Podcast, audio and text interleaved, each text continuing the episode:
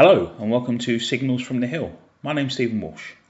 Coming up, we'll be chatting to Ben Smith, the head of book and comics publishing over at Rebellion. Rebellion's probably best known as the home of 2000 AD. Over the last few years, Ben has headed up a project where Rebellion have brought up a number of comics archives and libraries that gives them the rights to over a century's worth of comics. Currently, they're in the process of restoring some of the key strips and stories in those comics and publishing them for a new audience of readers and helping to contextualise and elaborate on the history of British comics and their global influence. But first up, some Avery Hill news. Later this year, we have a book coming out with the incredibly talented Lizzy Stewart. That one's called Walking Distance and should be hitting the shops in October. But in the meantime, Lizzie has self published a couple of new titles you can grab right now. Hannah and Alice at the End of the World is a story about two teenage girls growing up in a coastal town. While Two Stories is, of course, a collection of two stories one about a relationship that reveals itself to be unhealthy, and another one on the relationship between art and the internet. Head over to lizzystewart.bigcartel.com for more details, and that's L I Z Z Y S T E W A R T dot bigcartel.com. And now, here's some information on another comics podcast you might enjoy.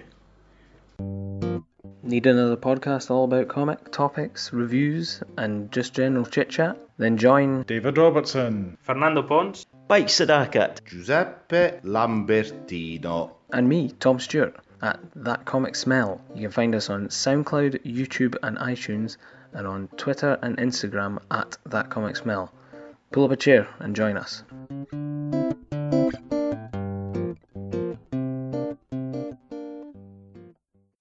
Some news now from a couple of our favourite shops. Our friends at Page 45 have exclusive book plates for Grumpycorn, the latest release from Philip Reeve and Sarah McIntyre for younger readers, which looks like great fun. If you don't know Sarah's work, she's a brilliant illustrator of kids' books, and her collaborations with Philip Reeve are always wonderful. Head over to page45.com for information on how you can get hold of a copy yourself. More all ages fun over at OK Comics in Leeds on Thursday, the 11th of April, where Avery Hill Publishing's own Christina Pashinsky will be hosting an all ages zine making event for the school holidays. That will be running from 3pm till 6, and you can find more information on the OK Comics Facebook page. And now I'll chat with Ben Smith. Hello, Ben. How you doing? Yeah, no, very well, thank you very much. Yeah, I was at, um, I went to see the, uh, there's a, a Charles Schulz Snoopy Peanuts exhibition on at the Somerset House. Yeah, I, I was over in London just before Christmas and, and, made a point of going to see that. It's tremendous, isn't it? Really, really good. Yeah, I, have got, got kind of mixed feelings about it. I thought all the Schulz stuff was absolutely wonderful and amazing, but all of the contemporary art responses to Schulz I found so completely superfluous, and it was fascinating to me to see not a single person engaging with any of that, and only only looking at the Schulz stuff. It's really like why it's horrible, but why would you like when there's Schulz originals there? And I thought they contextualized it really well and curated it really well. Yeah, I mean, I presume there must have been some Arts Council money behind it that um, that they didn't, you know, that they wanted to do it that way or something. But I thought what I did think was interesting though that I didn't really. I thought they could have given a much stronger narrative to the kind of the story. You kind of you kind of drift through his life and themes, and I wasn't. I thought he could have. It could have been a little bit more directed, not and not in a kind of a forced way, just to give you a sense of like moving you through rather than you kind of picking it up as you go along, as it were. Because we're thinking about we want to do exhibitions or more exhibitions, and so um, uh, trying to just I've been to so many comic book art exhibitions now, just trying to you know Angoulême and everywhere else, just fathom what the best ways are, depending on how much artwork you have or other stuff, and if there was any merchandising, and if there wasn't, and trying to come up with the um, so you know some ideas about how we could mount things in the future. I've never been to Angoulême, but just looking at people's photographs when they go there, the, the the the shows that have sort of struck me over the last few years have been they did the Eisner one where it seemed like everything was laid out like a sort of Eisner cityscape. So there was sort of alleyways and shadows. Yeah, that's down in the um, the Musée of Comics, the Musée de Bande Dessinée, and that's really, that that can be a great space. And I think the Eisner one was the best show that I've seen. I've seen, but then I did, um, but then it was interesting. I, there was a Tove Jansson one there which was really interesting, um, and probably the second best. But then some of the others have just kind of have left me a bit cold. But I think that's just the thing. You either have a you either have a physical response to uh, to the artist, or you're like, yeah, fine. Which I did. There was there was one. Um, there's a, a, great French bande dessinée artist who does. Oh, I can't remember the name of it. Is is a character who lives in Roman times. Um, there's like endless books about it, and I was just like, well, I can appreciate that this is good, but it does nothing for me. Yeah, yeah, no, th- th- that's the thing, isn't it? And like, obviously, it being Angoulême, there's so much stuff there, and that's the other thing. You, you should. You need to get yourself over there at some point. It's definitely worth it. I made a point last year of going over to Cake in Chicago as a show, and I went to Comics Crossroads Columbus, it's called, which is sort of housed around. Uh, do you know the Billy Ireland Cartoon Library and Museum? I've heard of it certainly. That, and that's that's an incredible space, and their collection is uh, remarkable. Like uh, the weekend of the show, they do like uh, guided tours of the uh, of the stacks and the archives. Oh, really? They've got like Disney animation cells, just like remarkable stuff, and um, they've got the stacks, and they're all sort of open, apart from stacks one and two, which are locked and have like an electronic pad on it. And uh, I said to the the woman who's guiding this around, I went, "What's in there?" And uh, she went, "All of Calvin and Hobbes." Oh my god. I was like, keep it locked. it's understandable, but that, that's an incredible space. Yeah, yeah. Well, I'm jealous of seeing that. I mean, so I've actually been doing a little bit of a tour of um, comic book archives as well because we were because we're installing a new archive in Riverside House, uh, headquarters of Rebellion. We um, uh, basically we're installing a mile, a linear mile of shelving to, to accommodate, you know, the, the bringing back together all, all of the all of the archives. And um, as we were looking at how what kind of shelving we wanted to do and how we wanted to do it, I, I went up and visited a couple of so the University of Dundee have a comics archive. Yeah, I'd imagine they've got a good collection. Exactly. So that was going around that with them, and that was very interesting. And then also um, the University of um, London have the um, London College of Printing. I was going to say that they've got the um, who's the guy? It's an individual collection. It's like the only collection of all of Weirdo in the UK, I think, or something. Exactly. They've got that, and they've got some other stuff. So they've got kind of an expanding collection, but their stacks. Well, they've also got the the Kubrick archive right next door, haven't they? I was going to say they, their, their stacks are adjacent. So we went in to look at the um, to the comics archive, which was fascinating. But it's like, and what's this over here? Well, like the comics archive, I, I I visited it a few years ago, and it might be a bit different now. But like they had like original Crumbs just leaning against the wall. on the floor, uh, they were like, "We still need to file those," and I was like, "Incredible." no, I don't think they have that now. I think they're tidied up since then. Ours is kind of long, but less less deep. I think it's fair to say. So yeah, but we, we've we've done it so that we should have extra room because, of course, the the archive as it came to us is is, is has holes in it because you know it's 130 years of comic book publishing, so there's there's there's bits missing. Uh, the printed copies, um, and so um, somebody had sliced out comic, um, uh, comic cuts number one uh, from from from the bound volume of comic cuts, which seems a churlish thing to have done. Uh, so there's bits and pieces. So we kind of we, we we've got more shelving than we should need. Goodness knows uh, how long that'll last. Because, for instance, we we just very sadly when John Armstrong, artist on um, uh, Bella at the Bar and so many other things, you know, comics for Misty and so many girls' comics. Um, he passed away last summer. We were in contact with his family anyway. Uh, in advance because we were sending him books for him to see that you know finally his work was collected in graphic novels. So he uh, so we were in touch with his family when he passed away. I basically I, you know they didn't know what to do with his collection of his own stuff, not his artwork, but his actual copy. You know, because he photocopied in the latter days. He photocopied all of his work before he sent the sent the boards off.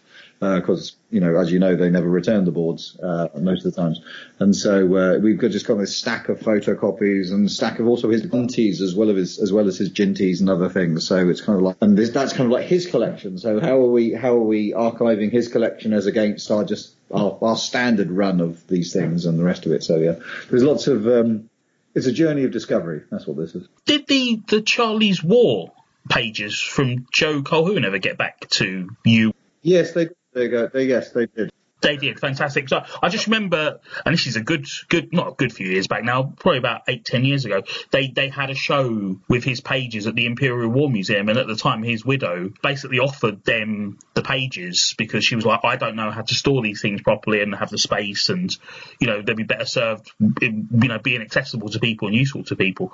Um, and I just remember at the time thinking, you know, it's odd that there isn't. I don't know what the status of the Cartoon Museum was at the time, but I'm, I'm glad to know that they did end up sort of, you know, in the safest possible hands. in the right place. Yeah, I mean, I know they've been selling off some of those pages as well over the years. Um, you know, it's, it's the nature of the beast. Um, but yeah, no, I mean, obviously the Comic Art Museum has their has their, some of their lottery funding to acquire stuff. But again, I mean, it, when you go to when you go to places like Angoulême or when you see like the University of Columbia and, and Karen there, who, who who's acquiring collections and um, you know, and then and then the Billy Ireland stuff, and you know, when when you see how seriously other countries or other institutions treat the history of comics and and and and then you see how how it's treated in this country and you just oh you have you have to hang your head and go why but then it wasn't that long ago that Jack Kirby's pages were getting chucked out into skips and being used like mop up spills at the Marvel offices. You're absolutely right. But over over the last 30 years, there's been this huge step change and and, and, it, and it's kind of it's, it's, sad to me that that step change didn't you know hasn't happened here basically. Yes yes there's there's a there's an archive in in the you know there's a couple of good archives and the University of Dundee have their you know they're they're very you know engaged because they've obviously got their comics courses that they do there as well the movement has started, but it's we're, we're, so far behind, and there's such you know I mean that's you know when one goes to France and you just see in in in the w, their version of W. H. Smith's at the train station these these thick fat fat glossy volumes of magazines about comics, you know, and comics culture and the rest of it, and you just realise there's an engagement with the form that is just is just weirdly um, weirdly lacking uh, here in, in in the same way. Which is not to say, as we know that the comics weren't hugely popular. I mean, I tell you, what, I, I did a calculation today because because uh, this year coming up in September is the 65th anniversary of Roy the Rovers. I, I, I was doing a calculation um, of how many comics he must have sold because in, in, for, for, for decades, if anything sold less than 200,000 copies at IPC, they uh, they they canned it.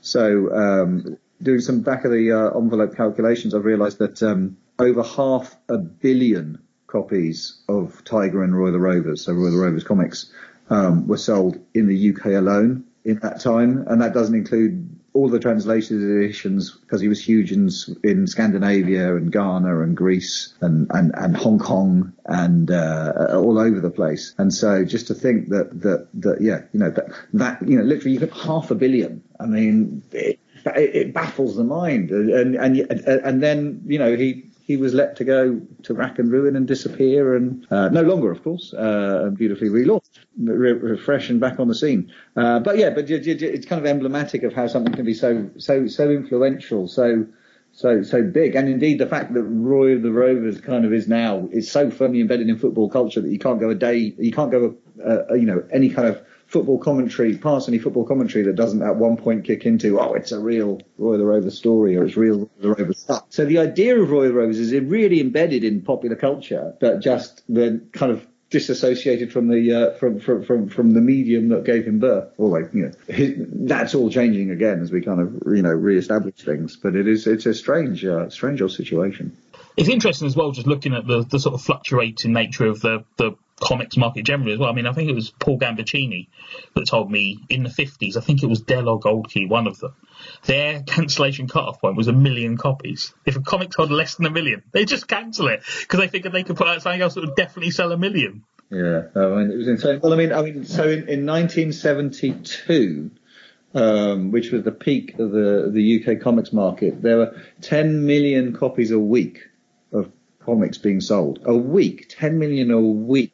I mean, so so so there was, you know, there was five million for IPC and five million for DC Thomson, and they were just, you know, egging each other on, and it was just like, you know, when you, you know, those kind of numbers. Because uh, I got a chance to um, to speak to. Um, John Sanders, the, uh, the, the the former publisher of uh, the, the, the the publisher of the youth division of IPC, and uh, I was like, you know, I was like, why is there? Why did you guys not like collect them into graphic novels? You know, when Titan started doing it in the early '80s, why did you guys not kind of like start the book trade? And he's like, but but I, there, you know, uh, King's Reach Tower had two and a half thousand people working in it. Um, and you know they had to think in millions. You know, a, a, few thousand book sales was was was was chump change to them, and you know that that that wasn't the business. It was about, it was about hundreds of thousands and millions of sales, and that was just like, oh, okay. I kind of get what you're saying. I feel it was short sighted, but I understand. Yeah, because they must have like they must have got like firm sales figures from doing annuals and summer specials that were collecting old material. So Yeah, I mean, you know, you know, yeah, exactly. But it was just that it, it's really interesting to me, and I think that speaks to why the Fleetway archive and the um, uh, the IPC archive were were so underused over the last 25 years. Is that the division of Egmont that it was part of was the magazines division, and IPC was always a magazines company, and literally. Even though it sounds like it's all publishing, magazine publishing and publishing, there's this there's this gulf between, and they don't they don't think about these things in the same way at all. To the point where they literally had you know, uh, hundred, over a century's worth of extraordinary uh, treasure, and um, and and and only the kind of the vaguest desire to do something with it that didn't include the most obvious thing of sticking it between two covers and selling it into the book trade we should probably do. I'm going to use probably 90% of what we just talked about in the show anyway, because it's all gold.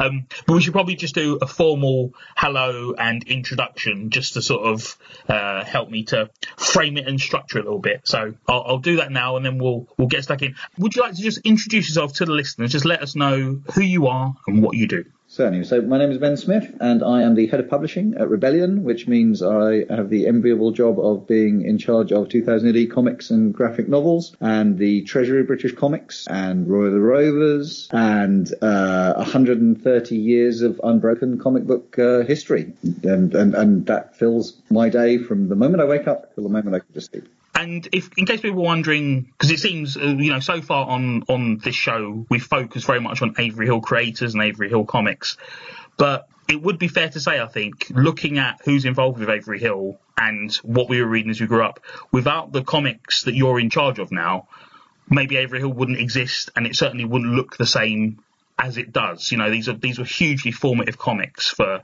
the people that, that work at Avery Hill.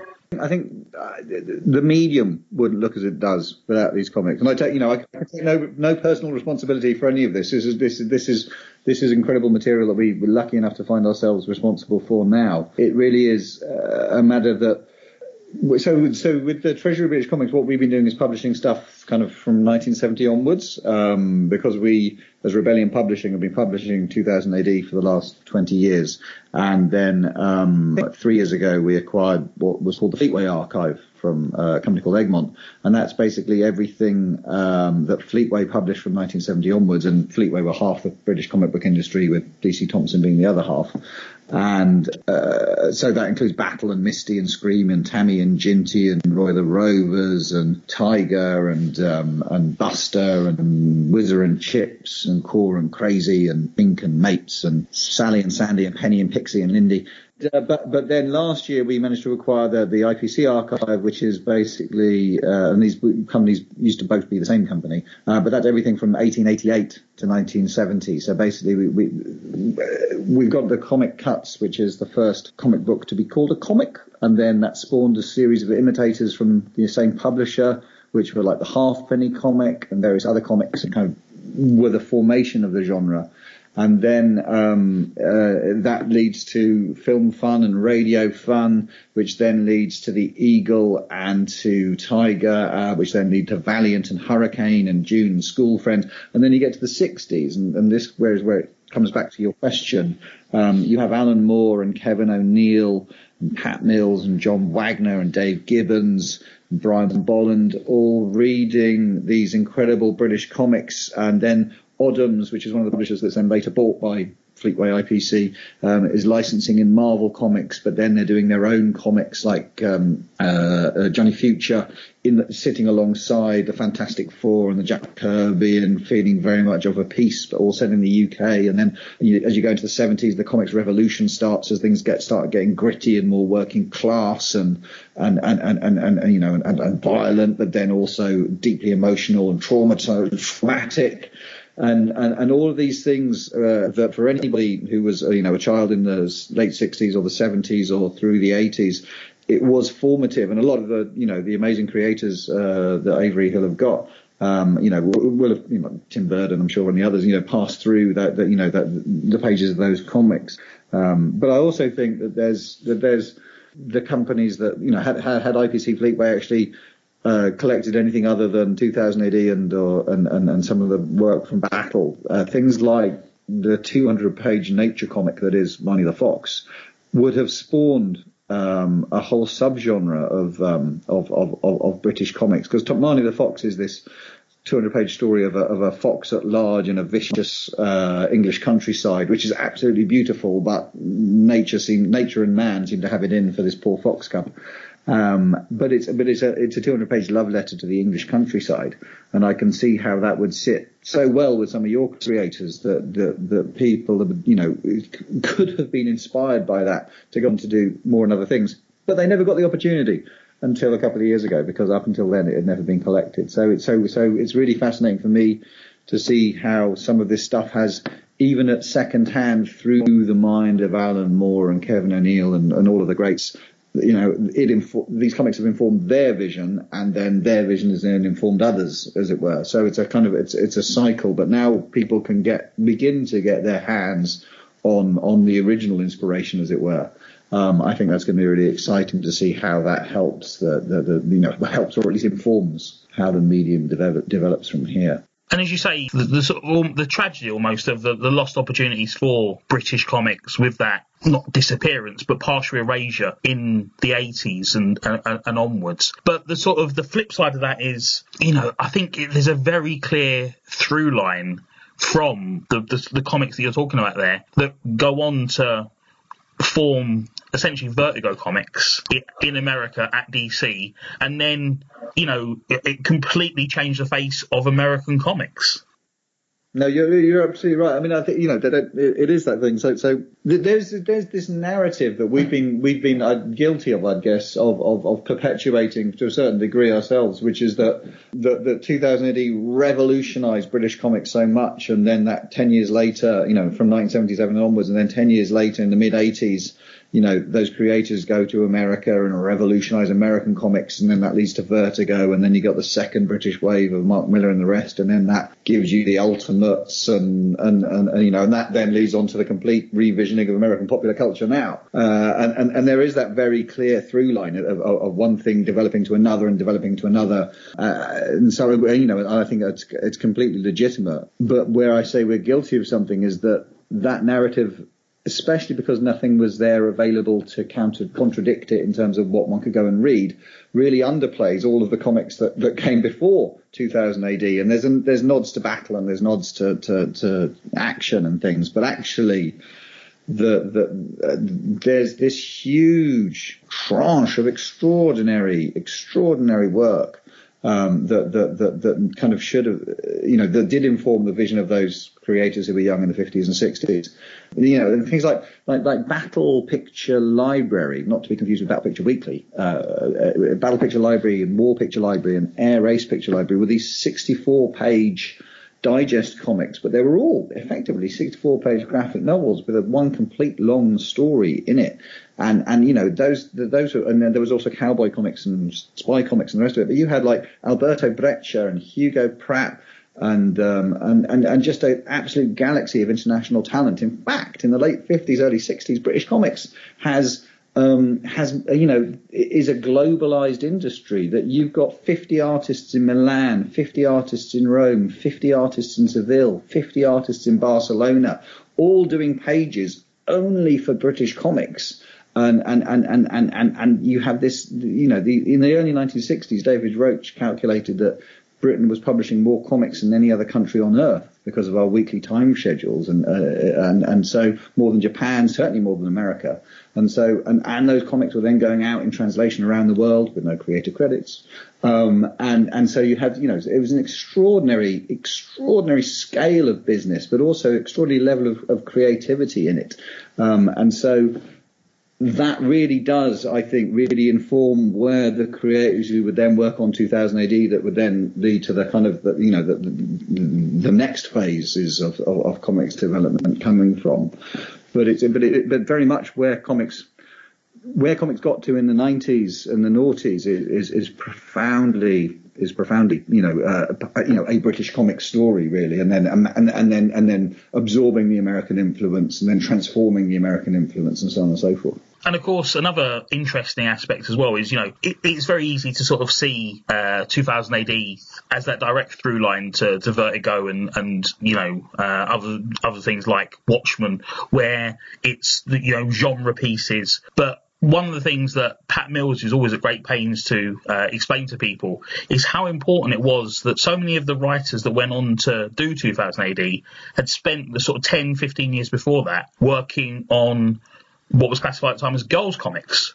No, absolutely, completely right. I mean, he, you know, it, it is uh, girls' comics. I think Pat says that you know, girls' comics had this emotional through line that that was missing from the Wham, Biff, Pow, kind of much more um, simplistic boys' comics. I think that that's absolutely true, and it's very much the case that that actually in the early 70s there was a realization that, um, and, and, this is this is how the publisher of the time um, um explained it to me, uh, there was this realization that girls wanted to, and, and by the way, when I talk about girls comics and boys comics, that's the language that was used to describe these things, and so that's kind of the language that we've inherited. So that's what I'm going to use for the, for the purposes of this of this conversation. Uh, but girls wanted to cry was basically it. Girls wanted stories that would make them cry, that would make them feel sad, uh, that may ultimately have a redeeming ending. Um, but that's why the early 70s girls comics went dark and brutal and slaves of war orphan farm and being kidnapped by aliens and people being punished and things like that. But, but, but, but with this, this, this character arc, this, this redemptive, um, thread that goes through them, um, that, that then Pat and John Wagner and others would, would take from the girls' comics and import into the boys' comics, um, and and and that's what leads to to, to then the, the, the the second revolution in comics in the seventies after the girls is, is is the boys' side of things. But it's very interesting that that, that um, Gerry Finley Day. Uh, who's the writer and co-creator of, of Rogue Trooper and, and, many other things, um, and um, he was the editor on um, on Tammy, and Tammy was the most popular girls comic in the 1970s from IPC, and um, and he was very much instrumental in in in, in that fresh approach to, uh, to to how you tell those stories. I mean, just as a, as a great sort of case study, I think if you look at something like Charley's War, you know, you, you had decades of uh, war comics before that. And I remember reading Charley's Wars again. It was very, very important to me as a comic because it was remarkable, like nothing else I've ever. I'd read, you know, tons of the more traditional sort of commando battle picture library stuff. And, you know, you had things like characters that were suffering from shell shock and were terrified and weren't just labelled as cowards. And if they were, someone else would stick up for them and sort of explain how horrible the situation was that they were in. It was, you know, remarkable, eye-opening stuff. And when I was like eight years old and so used to seeing,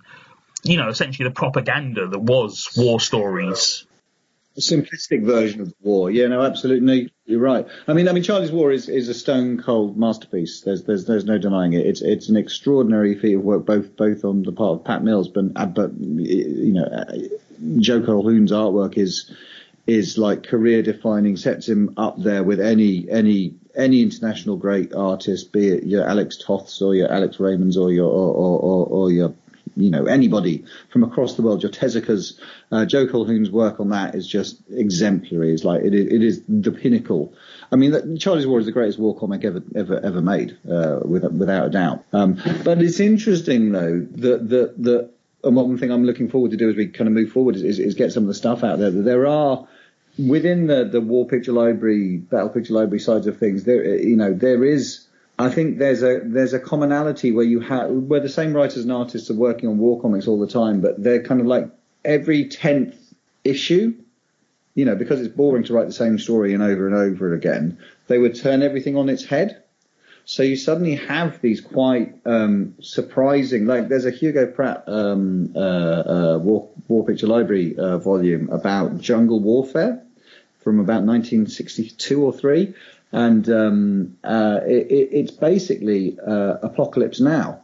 Uh, in, in, many ways, and with the horror of war and this terrified person's part of it and the rest of it. And um, I mean, it's not got the nuance of Charley's War, but it, but it really is a, a really surprising and interesting story. And, uh, and and you get you just get the feeling that you know that the guys were were were, were not were not interested in doing the same old you know, kind of let's Battle of Britain style. Let's uh, let's go and kick some, you know, insert racist epithet, you know, Japanese uh, Japanese butt. Uh, but instead did something much more much more interesting. And there's a lot, there's an awful lot of that in that archive. So it is it is that picking and choosing. But then but then you know un- undoubtedly the you know that the, the, the revolution of the 70s and the 80s did, did did happen and did fundamentally shift the story and change change what British comics you know could be and, and you know and, and, and have become just to go a little little back beyond that uh, again and highlight uh, I think my favourite purchase so far from the Treasury of British Comics, which is your first volume collecting together the Faceache uh, strips by Ken Reid. Yeah, no. Well, you know, isn't that amazing? Ken Reid. Uh, so I, you know, I was not a, a funny comics reader by and large. Um, so so I, I never read Buster and I never read Monster Fun and, and, and, and most of the funnies passed me by and I hadn't heard of Ken Reid. And I consider myself as somebody who's been working in the industry for long enough and, and, and, and you know, I'm constantly think, oh, I'm, I'm reasonably well informed and then I, then, there's suddenly this whole new vista, this whole new part of comics opens up to me and I go like, oh God, I know nothing again. Um, but Ken Reid, yeah, Ken Reid is an absolute genius. Um, Ken Reid and Faceache is a collection of his stories about um, Faceache, who can contort his face into any shape he wants and always gets into uh, scrapes thereby. It is uh, it's a remarkable piece of work, but it's also remarkable that it's his first ever collect. It was the first ever collection to collect Ken Reid into a book form. Um, and, and, and, you know, Alan Moore comes out to, you know, write the introduction to that book because he was such a, uh, an influence on him and Kevin O'Neill and, and others, uh, and Pat Mills too. Um, uh, but the, also, you know, Alan Moore's introduction to that book is, is really eye-opening because he talks about that madness that there was in the 1960s and you know late 50s, but then 1960s uh, British comics. There's that there's that real grotesquerie and a real kind of kind of warping, which is everything that Ken Reid does, warping the kind of the everyday into the grotesque, and and and Moore talks about that actually being very possibly, you know, a, a psychological um, uh, expression of the post-traumatic stress that the entire nation had come under. The entire, you know, the nation had been through this awful traumatic war experience. Uh, which had left cities and landscapes devastated and taken decades to recover, and everybody had moved on very, very quickly about it. Nobody goes on about it and the rest of it, and, and you know, and and so um, the actual like know the, the psychic trauma is expre- you know finds expression in this most unlikely of places in in, in, in the kids humor comics uh, where you've got an artist of the caliber of Ken Reid, writer as well. Um, um, you know, kind of kind of twisting the world around you and, and before your very eyes uh, as the only way of dealing with it. Realistically, Ken Reid should be framed alongside the Goon Show and the Pythons as like you know uh, the, the pinnacle of British absurdist humour, and hopefully these you know these books will help to to get that, that message message out there and, and let people see. You've you, have you have also done collections um, from uh, Wham, Smash and Powell, and, and, the Creepy Creations collection. So yeah, there's a third one coming. So yeah, there's Creepy Creations, which is kind of all kind of his color pinups, where kids used to uh, were invited to send in an idea for a, for a, for a, some kind of grotesque monster, and then Ken Reid would give it life. Uh, and so that you know that's a, that's that's that's that's the strangest coffee table book you're ever going to come across. well, until Worldwide Weirdies gets published, of course. Weirdies, well, yeah, exactly. Well, we've got another, exactly another one coming up in, in, in December of this year, and so uh, I mean, it really is an absolute like like you know it, it it's opening that treasure chest and then just saying oh oh my god there's this and there's this and then there's that. And then you know there'll be Martha's monster makeup down the line and and and, and things. So uh, yeah no I mean yeah there, there's untold riches. With the thing with the with the treasury list is that everybody keeps um, saying oh when are you going to do this or when are you going to do that? And it's just like we're doing one up one to two books a month which takes but reprographic, we've got no original artwork, um, so we're doing it all um, from scanning the comics and cleaning it up. But you wouldn't be able to tell it wasn't from the original artwork because of the extraordinary team that we've got working on it. But there are four people who work full time cleaning up these pages to put one to two books out a month, and it takes uh, anywhere between two and four months to clean up 90 pages of artwork uh, into into into the state that we do it. So there's a huge investment going into getting these books right and getting them out there. But then it, you can only do so many at a time, basically. So uh, yeah, so you know there are so many favourites from people who were do remember it. But then I think you know it's also thinking about what's going to work now that is not you know somebody doesn't have to be an aficionado for the history of British comics to uh, to enjoy these things. That's that's that's a real key for us is that anybody needs to should be able to come in and just just that's why we spend so much time laboriously making the art look as good as it does is so that people can just literally react to the pages in front of them without without the context and just go like, oh my god, this is life changing. Yeah, the, the, the only books I, I, I, personally own from the new collections are the Faceache uh, book and the Thirteenth Floor collection. In both cases, the artwork is immaculate and uh, looks incredible. Yeah, and again, and, and all done entirely from from comics that were printed on the worst cheap wood that were not designed to last. That the blacks weren't solid blacks, and the plates were slipping, and and oftentimes you only have one copy of something because you know the other one is 300 quid on eBay or whatever it is. And, you know, and so it is really, or, or you know, it, it, just, yeah, the, the challenges in doing it are, are not insignificant, but the reward when you see, when you, when you read a book and it's just pristine and it's crisp and it's clear and you just, you know, and, and there's nothing standing between you and the story, as it were, you and the artwork. Uh, that's what we're trying to achieve. That kind of that kind of thing where it's not like because there are some of those, you know, other publishers have done collections of you know historical comics, and you and you really you feel the age and you feel the distance between yourself and that. Uh, simply because they haven't, you know, they haven't cleaned it up in the right way, or they haven't spent the time or invested the energy in making it look as crisp as it should do. Um, and instead, that's you know, when you have something that just looks almost as if it's just come off the artist's board. You know, the blacks are rich, deep blacks, the lines are crisp and clear, and so you're you're just engaging with the brushwork and, and, and you know and the story and the uh, you know as it's been laid out on the page for you to enjoy. That's you know that's where you need to get to. Yeah, I can enjoy a facsimile edition, but the difference between that and what you're putting out is, you know, is worlds apart. And and it, as say, just just beautiful. One of the titles that um, I'm particularly looking forward to, I know it's one you've had issues with along those lines, is Billy's Boots, which you've had to push back, haven't you? Oh, Billy's Boots, yeah, absolutely. So the funny thing about the most popular strips, and we had this problem with Bella as well, um, Bella at the bar, is that the most popular strips were always on the inside of the front cover, and the, on this awful old paper, the, the front covers would the front covers would be color, and the color would bleed through, so that if you scan a you know the the inside page, you're not just getting the inside page, you're also getting the front page that's bled through, and so to separate, and there is no simple procedure. There are various procedures one goes through to remove it, but there's no simple procedure to go, oh no, I didn't mean that stuff bleeding through. I just mean, you know, the stuff on this side of the page. The computer doesn't work that way. So, you know, it's, you know, in some, in, in many instances for those books, it's like, it's, it's not just every panel, it's every line in every panel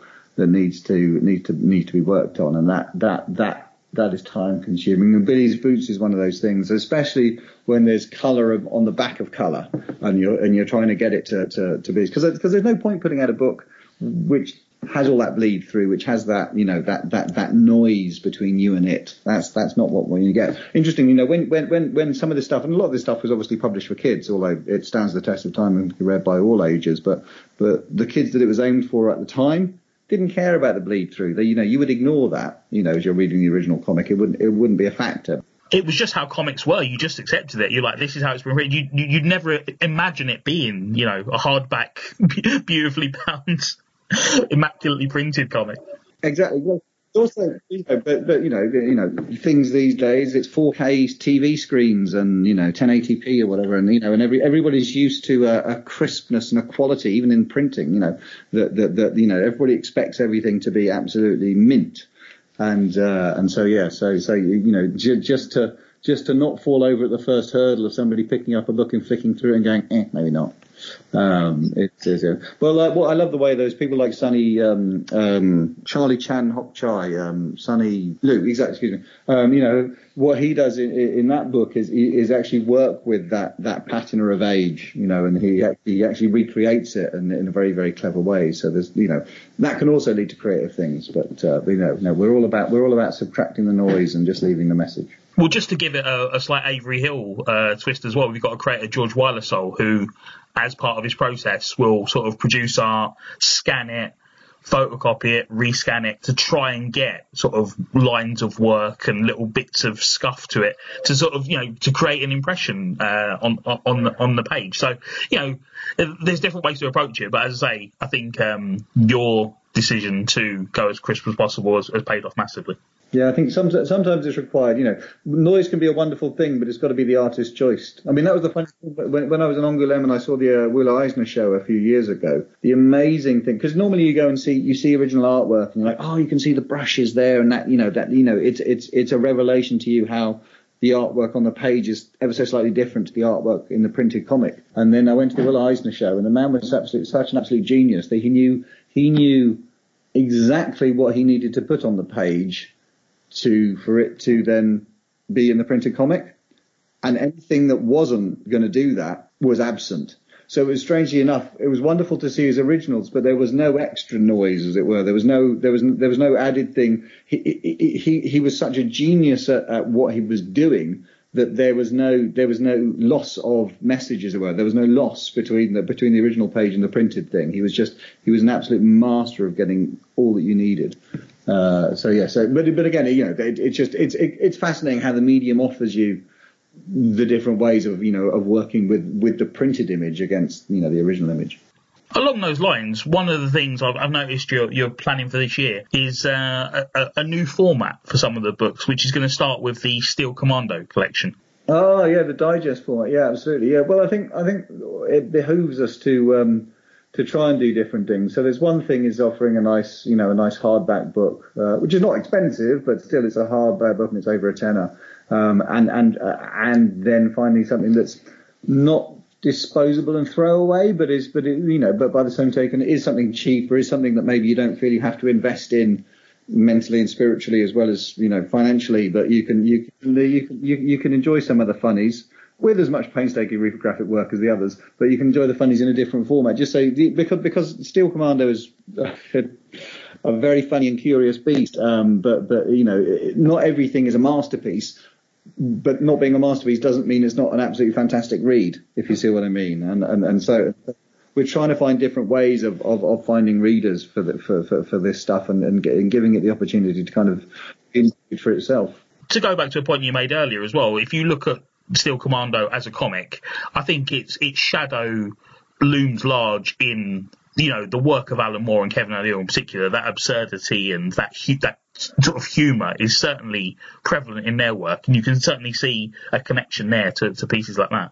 Yeah, no, absolutely. I mean, that's that. You know, I think you can pick up any of these comics and go like, oh, that seems to be the thing that I thought came from there, but they're doing it here, and you know, it's just it's it's just it's an unending kind of you know kind of kind of revelation of of of, of how ideas get seeded uh, and and then kind of recur and then you know inspire something else later on. Uh, yeah, I mean, it was funny. I was I was talking to um, to Tillie Walden, Avery Hill's Tillie Walden, um, because she did um, was great and did a, a, short strip for us in the 2000 special last year, and we I had the opportunity to talk about some of the girls' comics and the rest of it, and and and, and the different you know stories that were being aimed were being told just for girls. It's funny because we've got to a point now where we're like, there's got to be. Sorry, we've got to a point um, where uh, you know there's the diversity conversation is happening now as it absolutely should, and we're looking at, at stories that are good for girl readers as well as boy readers. But you've got this explosion in America with the Raina Telgemeiers of this world and the the, the, the graphic novels that are coming in that thing. But then to understand that actually before it went away in the 80s and girls comics disappeared and were replaced by teen magazines, there was this absolute plethora of, you know, tens of different comics all aimed at girls telling stories with girl protagonists who were brave but who were weak, who were courageous, who were scared,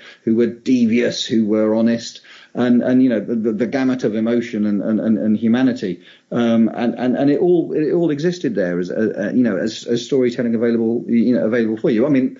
Not all of it was wonderful, and some of it was retrograde, and and, and, and it certainly wouldn't have engaged in you know you know uh, or you know the the reality of the world as we have it is now. But it but it was very much girls seeing themselves um, you know in stories as as as the main characters, and that and that and that the fact that that existed and then went away really interesting to Tillie and to talk about you know how how how these things happen because of course she's she's kind of beyond her engagement with anime and, and, and Miyazaki and that kind of thing is almost self-invented in her in her own way of, of doing comics. And it's it, it's funny to see how there are sympathies, I think, between some of the interesting work that was done in the 70s, which obviously had no, you know, di- no direct influence on Tillie's work, but but then you know you see you see certain themes or certain, you know, just just notions of comics recurring. Just to pick up on that thread and, and to, to wrap things up, one of the things I definitely wanted to talk to you about is a title that's very uh, close to being released, which is Fran of the Floods. Yeah, Fran of the Floods. That's great. Um, a, a, girl at school, she's, you know, not getting on with her sister, uh, but she wants to be in the school concert, but then she's going to steal her sister's dress, and her sister's got this new dress, and then the floodwaters rise and rise, and the headmistress is trying to keep everybody's attention on the school. And mum and dad seem to be stocking up on food in the kitchen, but it's only because there was a sale on at the supermarket, love. Don't need to worry. And then the floodwaters continue to rise, and suddenly the town is full of refugees, and it's got really hot, and the waters keep rising. And suddenly the world is completely changed, and the electricity's gone off, and there's no more communication, and people are disappearing, and uh, and their floodwaters have risen so much that everybody's been carried away, and then they're stuck on land, and then and and and then it's this post-apocalyptic landscape where where where uh, Fran is trying to make her way north to the last place that she thought her sister might be, and and and it is absolutely climate change and and and and social, you know, and and and, and you know, and migration and um, and and refugees and, and and all of these things, and it's just like, oh wow. In short, Fran of the Floods, remarkable, prescient tale of the 70s, a tale of uh, a, it's got a really British apocalyptic feel to it as well. It's got that kind of John Wyndham-esque thing going on, yet with all of the concerns that we have now. So yeah, I recommend anybody pick it up. No, I'm really looking forward to it. Ben, thanks so much for talking to us. Well, it's been a real pleasure, Steve. I, I, I wish I had more time to talk about the Avery Hill comics that I've got in my collection. Uh, no time.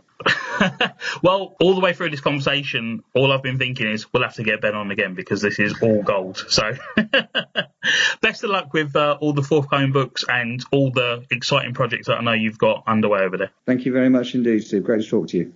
Thanks to Ben again for talking to us, and thank you for listening. See you next month. This show is a Holdfast Network production.